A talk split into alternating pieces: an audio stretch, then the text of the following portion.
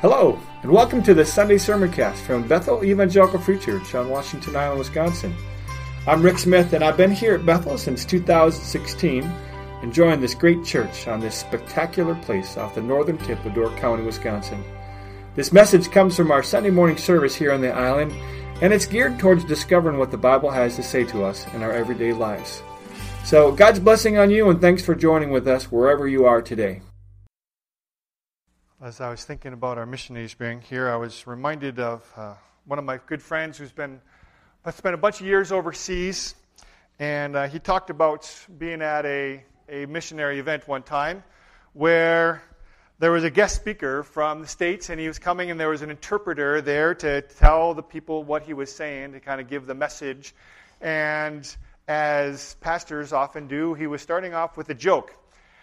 And the interpreter realized pretty quickly this joke doesn't translate. These people will not get it. So he, as he's going along, he says, All right, so the speaker has just started a joke. And then he kind of let him go, Well, unfortunately, the joke really doesn't translate into your language. And then he'd continue to go, So just play along here, and at the end, I'll ask you to laugh if you would do that. And uh, so he'd keep going on for a little, and he gets to the punchline. Okay, okay, the punchline is right here, and uh, and now there it is, and the people would laugh, and uh, the missionary had no idea what was going on there, which makes you wonder. What's the message that we're giving, right? Do, does, this, does this message make any sense or make any connection with, with what I'm trying to communicate? Uh, sometimes we think, what's going on here? Well, we have been looking at, at Mark's gospel for, for several months now, and we've been asking and looking at different perspectives of what the kingdom of God is all about. Jesus has told people, This is what my gospel is. This is what the kingdom of God is all about. And, and we've seen and heard from him. And, and over these last several weeks, we, we came to this time where we came into Jerusalem. And, and he goes into the temple, and he just clears it out he just, he's angry and, and, tell, and, and, and, and he says these very interesting things. He says, My house is to be a prayer for all nations, but you've made it a den of robbers. And, and, and in saying those things, he was quoting from two passages in the Old Testament. And, and, and before we go on next week into Mark 13 and some more discussions of the temple and some of the things that are about to come, I, I thought, especially with, uh, with casting off uh, Randy and Wanda today and the opportunity that they're going to be going to Niger, to, to think about what is God's what is God's plan here? What is his whole overriding thing? Because as we've been looking at this, we've had all these hints of what God is doing coming from the Hebrew scriptures, from the Old Testament. And so I want to take a little time just to look at some of the things that it says in the Old Testament about God's overriding plan. And so if you have your Bibles, we're going to go to a couple different places here. Um, the, the texts will not be up there for you. So uh, Genesis chapter 12 is the first place. When God called Abraham, Abraham was, uh, was a man just living in, in his area in the land of Ur, and, and there it is. And God calls him, and he says to him, The Lord had said to Abram, and this is Genesis chapter 12, Leave your country, your people, and your father's household, and go to the land I will show you. I will make you into a great nation, and I will bless you. I will make your name great, and you will be a blessing. I will bless those who bless you, and whoever curses you, I will curse. And all peoples on earth will be blessed through you. So, a couple dynamics that are going on there. One is this call of Abraham, and that he's going to have he's going to have a family. It's going to be large, and they're going to become a nation. And and these people's well, the fate of the world on some way is attached to them. But at that last verse there, in verse 3, all peoples on earth will be blessed through you. There is a sense that, that as God is choosing Abraham, he still has in mind the entire world, that God has a plan for the entire world. And that's to know him and see him. And as he calls Abraham, He's calling them not to be special so that they can say, Look at us, we're God's special people, but to be His tool, to bring a message to others, to be a light, saying, The God of the universe made you and cares about you. And that's why we're here. this message gets carried along in the next book of the Bible in Exodus as, as God calls Moses because this people grew to be very large. Famine came to the land and they moved to the land of Egypt. And, and while they're being there for centuries, and inevitably, or in, in, eventually, they become enslaved there because the, they're so populous and, and they need to be controlled by the Egyptians, is what they think. And, and so they were having rough times there, and they called out for God, and He remembered them and brought them out of Egypt. And as He brought them out on after Passover and, and across the Red Sea, and they were coming to the place that God had called them to, it says, and this is in Exodus chapter 19, it says, Then Moses went up to God, and the Lord called to him from the mountain and said, This is what you are to say to the house of Jacob, and what you are to tell the people of Israel. You yourselves have seen what I did to Egypt, and how I carried you on eagle's wings and brought you to myself. Now, if you obey me fully and keep my covenant, then out of all nations you will be my treasured possession. Okay, so they'll be the treasured possession. Again, there was this opportunity to say, Yes, we are God's treasured possession. But then the, then the next verse continues on and says, Although the whole earth is mine, you will be for me a kingdom of priests and a holy nation. Well, which makes you question what is a kingdom of priests? We have priests, and what do priests do? Well, they serve people on behalf of God in God's temple, generally, is how we think of that. And, and so, a whole kingdom of priests, if the whole kingdom, the whole nation is priests, who are they serving? The entire world. God sets them up as this kingdom of priests to serve the world. They will be a holy nation. Holy means to be set apart. You are set apart. Why? Just because to look special? No, because they have a special purpose, and the purpose has always been for God's people to direct others to know God Himself. This is God's plan at the beginning. It has always been His plan that the people of the world might know him. And so when Jesus comes along and he is, he is walking through the, the, the temple and clearing it out, this, this area where the, the, the, court of the Gentiles, where there was animals and people and money changers, and, and, and he, he's clearing them out. And as we looked at this, that story in Mark chapter 11 fits into this context of, of Jesus and his interactions with the fig tree. The, fig tree did not have fruit. And so Jesus Jesus cursed it, which is like, okay, Jesus, are you a little hangry today? Why why are you have this attitude about this fig tree when it shouldn't even have fruit yet based upon what time of the year it is? But there's that story and then on the next day after he cleanses the temple, the the disciples notice that this tree, this full-grown tree all of a sudden is withered from its root. It's dead. Jesus' condemnation comes. And, and, and that fits in between the temple because the temple was no longer doing what it was supposed to be doing. It was supposed to be a place for all people to come to know God, but they had set it up so that there was places that Gentiles could come and no further. You couldn't have access past this one particular place. And Jesus says, This is not as how it's supposed to be when he quotes that verse, it comes from Isaiah chapter 56. And, and in Isaiah 56, uh, there's an amazing passage talking about what God's plan and destiny is. And, and so, starting in verse 1, this is God's message through the prophet Isaiah. This is what the Lord says Maintain justice and do what is right, for my salvation is close at hand, and my righteousness will soon be revealed. Blessed is the man who does this, the man who holds it fast, who keeps the Sabbath without desecrating it, and keeps his hand from doing any evil. Let no foreigner who has bound himself to the Lord say, The Lord will surely exclude me from his people. And let not any eunuch complain, I am only a dry tree. For this is what the Lord says to the eunuchs who keep my Sabbaths, who f- choose what pleases me and hold fast to my covenant, covenant. To them I will give within my temple and its walls a memorial and a name. better than sons and daughters. I will give them an everlasting name that will not be cut off. And foreigners who bind themselves to the Lord to serve him, to love the name of the Lord and to worship him, all who keep the Sabbath without desecrating it, and who hold fast to my covenant, these I will bring to my holy mountain and give them joy in my house of prayer. Their burnt offering, offerings and sacrifices will be accepted on my altar, for my house will be called a house of prayer for all nations. The sovereign Lord declares, He who gathers the exiles of Israel, I will gather still others besides those already gathered. Uh, Jesus quotes this, and as he quotes the one verse of it, he's, he's bringing the whole brunt of it in there.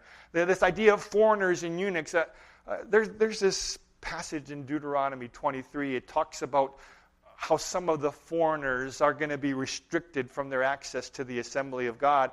And, and to those who are eunuchs who have had something happen to their private parts, that, that there was a forbidding of them being anywhere as part of the Lord's assembly. And, and yet, here in, in Isaiah 56, that's completely turned over.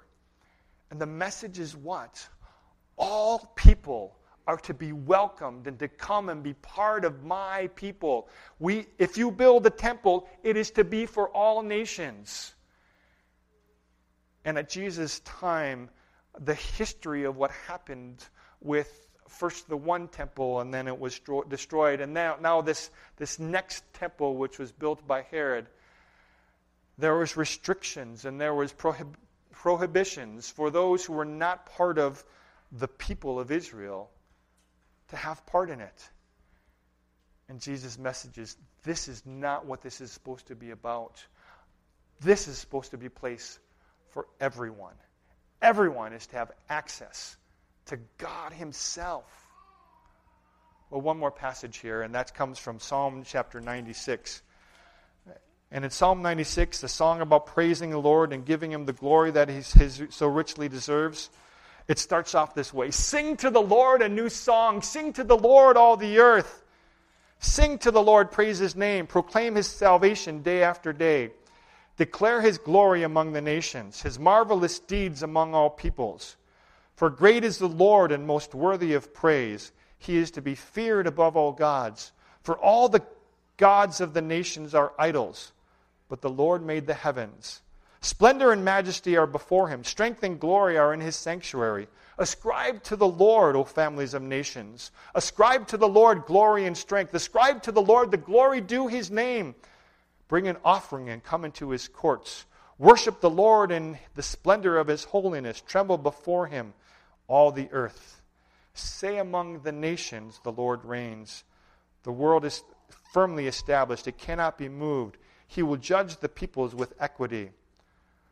Let the heavens rejoice, let the earth be glad, let the sea resound and all that is in it. Let the fields be jubilant and everything in them.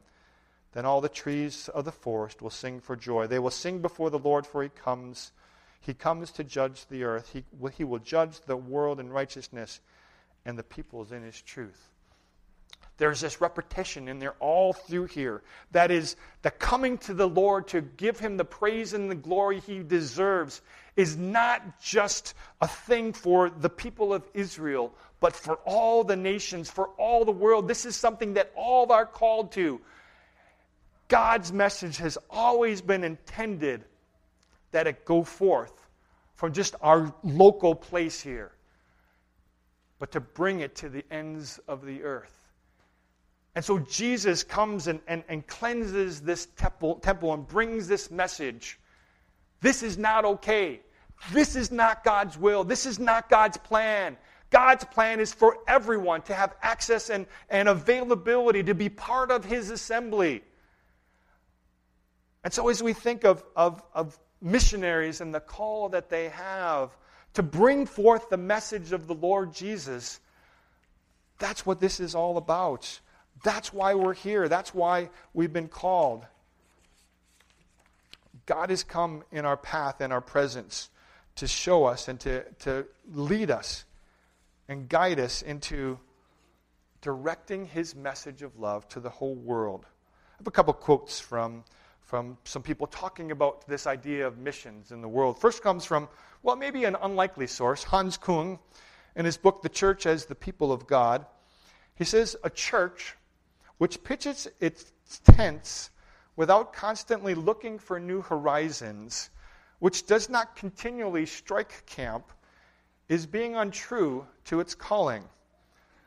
We must play down our longing for certainty, accept what is risky, and live by improvisation and experiment.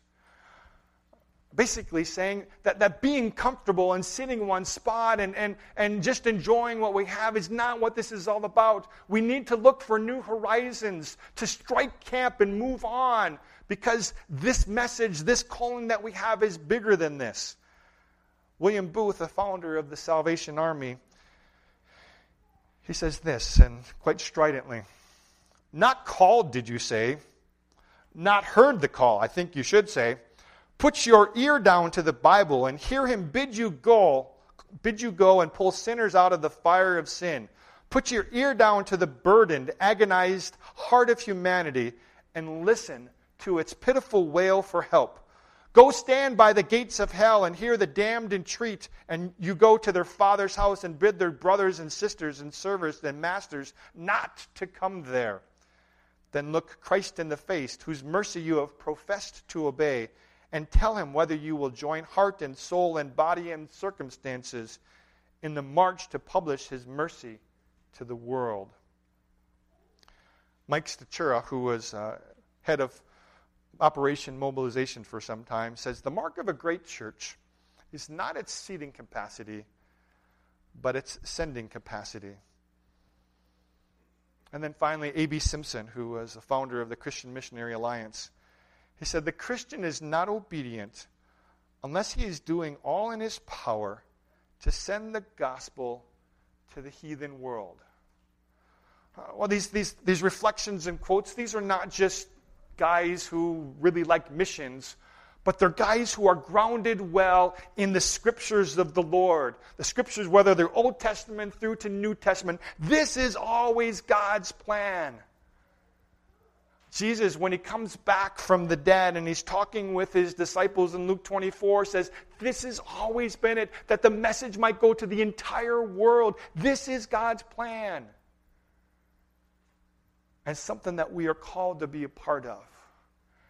And so, again, as we think of Wanda and, and Randy and, and their mission and being called off to that, we're excited to be a part of sending this message further because this matters. It matters incredibly. Nabil Qureshi, Nabil Qureshi, grew up a Muslim.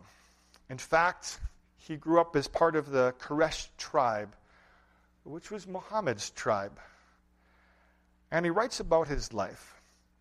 Our family stood over Islamic tradition. The words my ancestors passed down to me were more than ritual. They came to define my life as a Muslim in the West. Every day I sat next to my mother as she taught me to recite the Quran in Arabic. Five times a day I stood behind my father as he led our family in congregational prayer. By five, I had recited the entire Quran in Arabic and memorized the last seven chapters. By age 15, I had committed the last 15 chapters of the Quran to memory in both English and Arabic. It is one thing to be steeped in remembrance, it is quite another to bear witness. My grandfather and great grandfather were Muslim missionaries, spending their lives preaching Islam to unbelievers. By middle school, I had learned how to challenge Christians whose theology I could break down just by asking questions.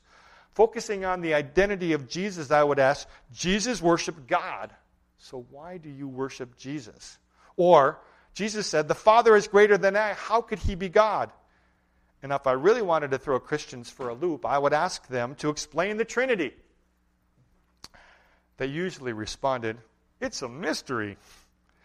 In my heart, I mocked their ignorance, saying, The only mystery here is how you can believe in something as ridiculous as Christianity. Bolstered by every conversation I had with Christians, I felt confident in the truth of Islam.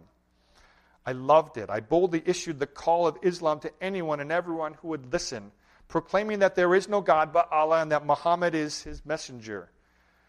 And it was there, atop the minaret of Islamic life, that Jesus called me. As a freshman at Old Dominion University in Virginia, I befriended a, was befriended by a sophomore, David Wood. Soon after, he extended a helping hand.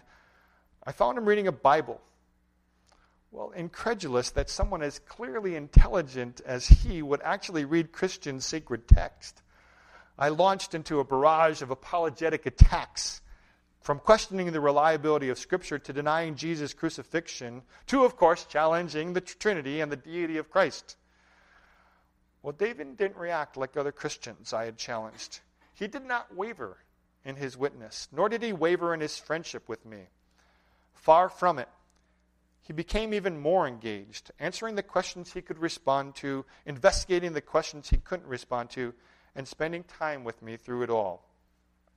Even though he was a Christian, his zeal for God was something I understood and respected. We quickly became best friends, signing up for events together, going to classes together, and studying for exams together.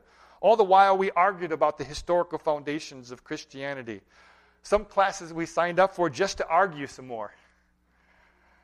And after three years of investigating the origins of Christianity, I concluded that the case for Christianity was strong, that the Bible could be trusted, and that Jesus died on the cross, rose from the dead, and claimed to be God. Then David, well, he challenged me to study Islam as critically as I had studied Christianity. I'd heard from Muhammad, I'd learned about Muhammad from imams and my parents, not from the historical sources themselves. So when I finally read the sources, I found that Muhammad was not the man I had thought. Violence and sensuality dripped from the pages of his earliest biographies, the life stories of the man I revered as the holiest in history. Shocked by what I learned, I began to lean on the Koran as my defense. But when I turned an eye there, we, that foundation crumbled just as quickly. I relied on its miraculous knowledge and perfect preservation as a sign that it was inspired by God. But both beliefs faltered.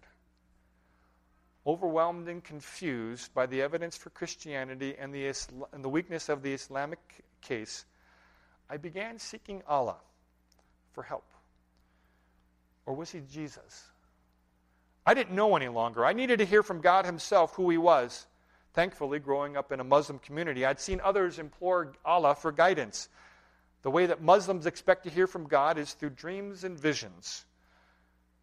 In the summer after graduating from Old Dominion, I began imploring God daily Tell me who you are. If you are Allah, show me how to believe in you. If you are Jesus, tell me Whoever you are, I will follow no matter the cost.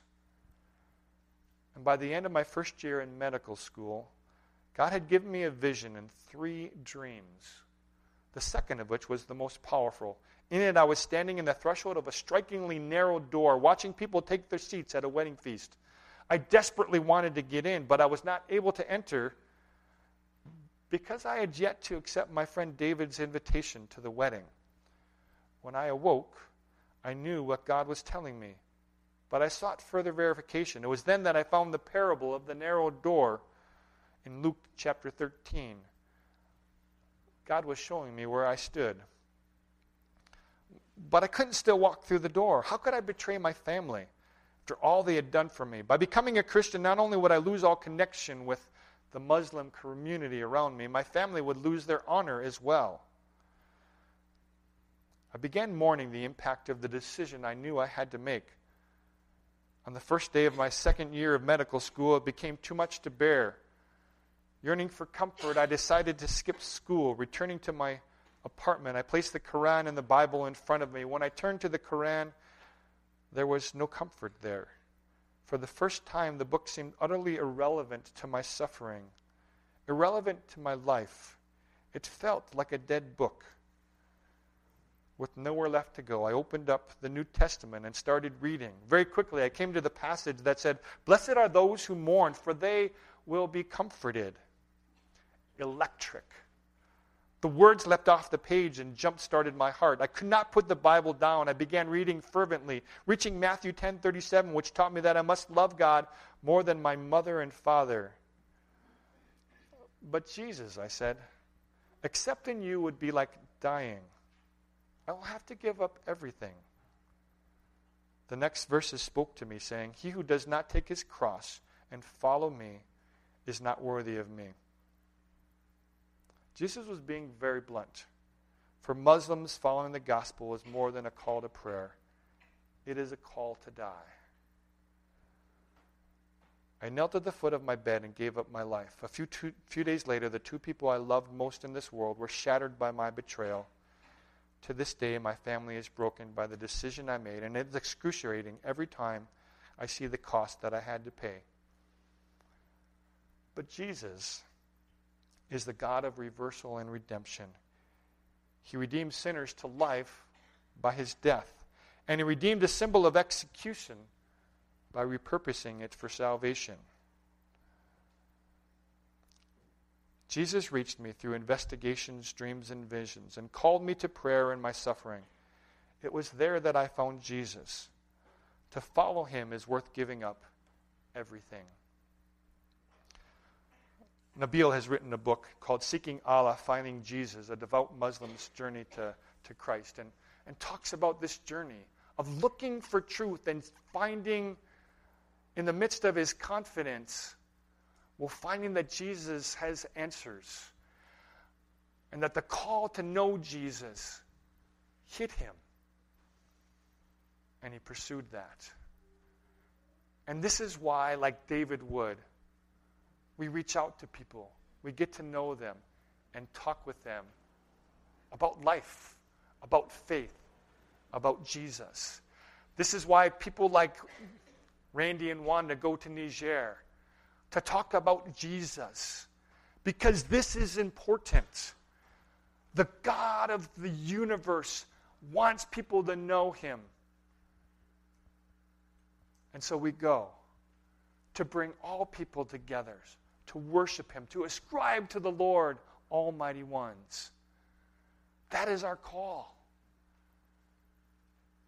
And so, in your life, where is God calling you? What is He directing you towards?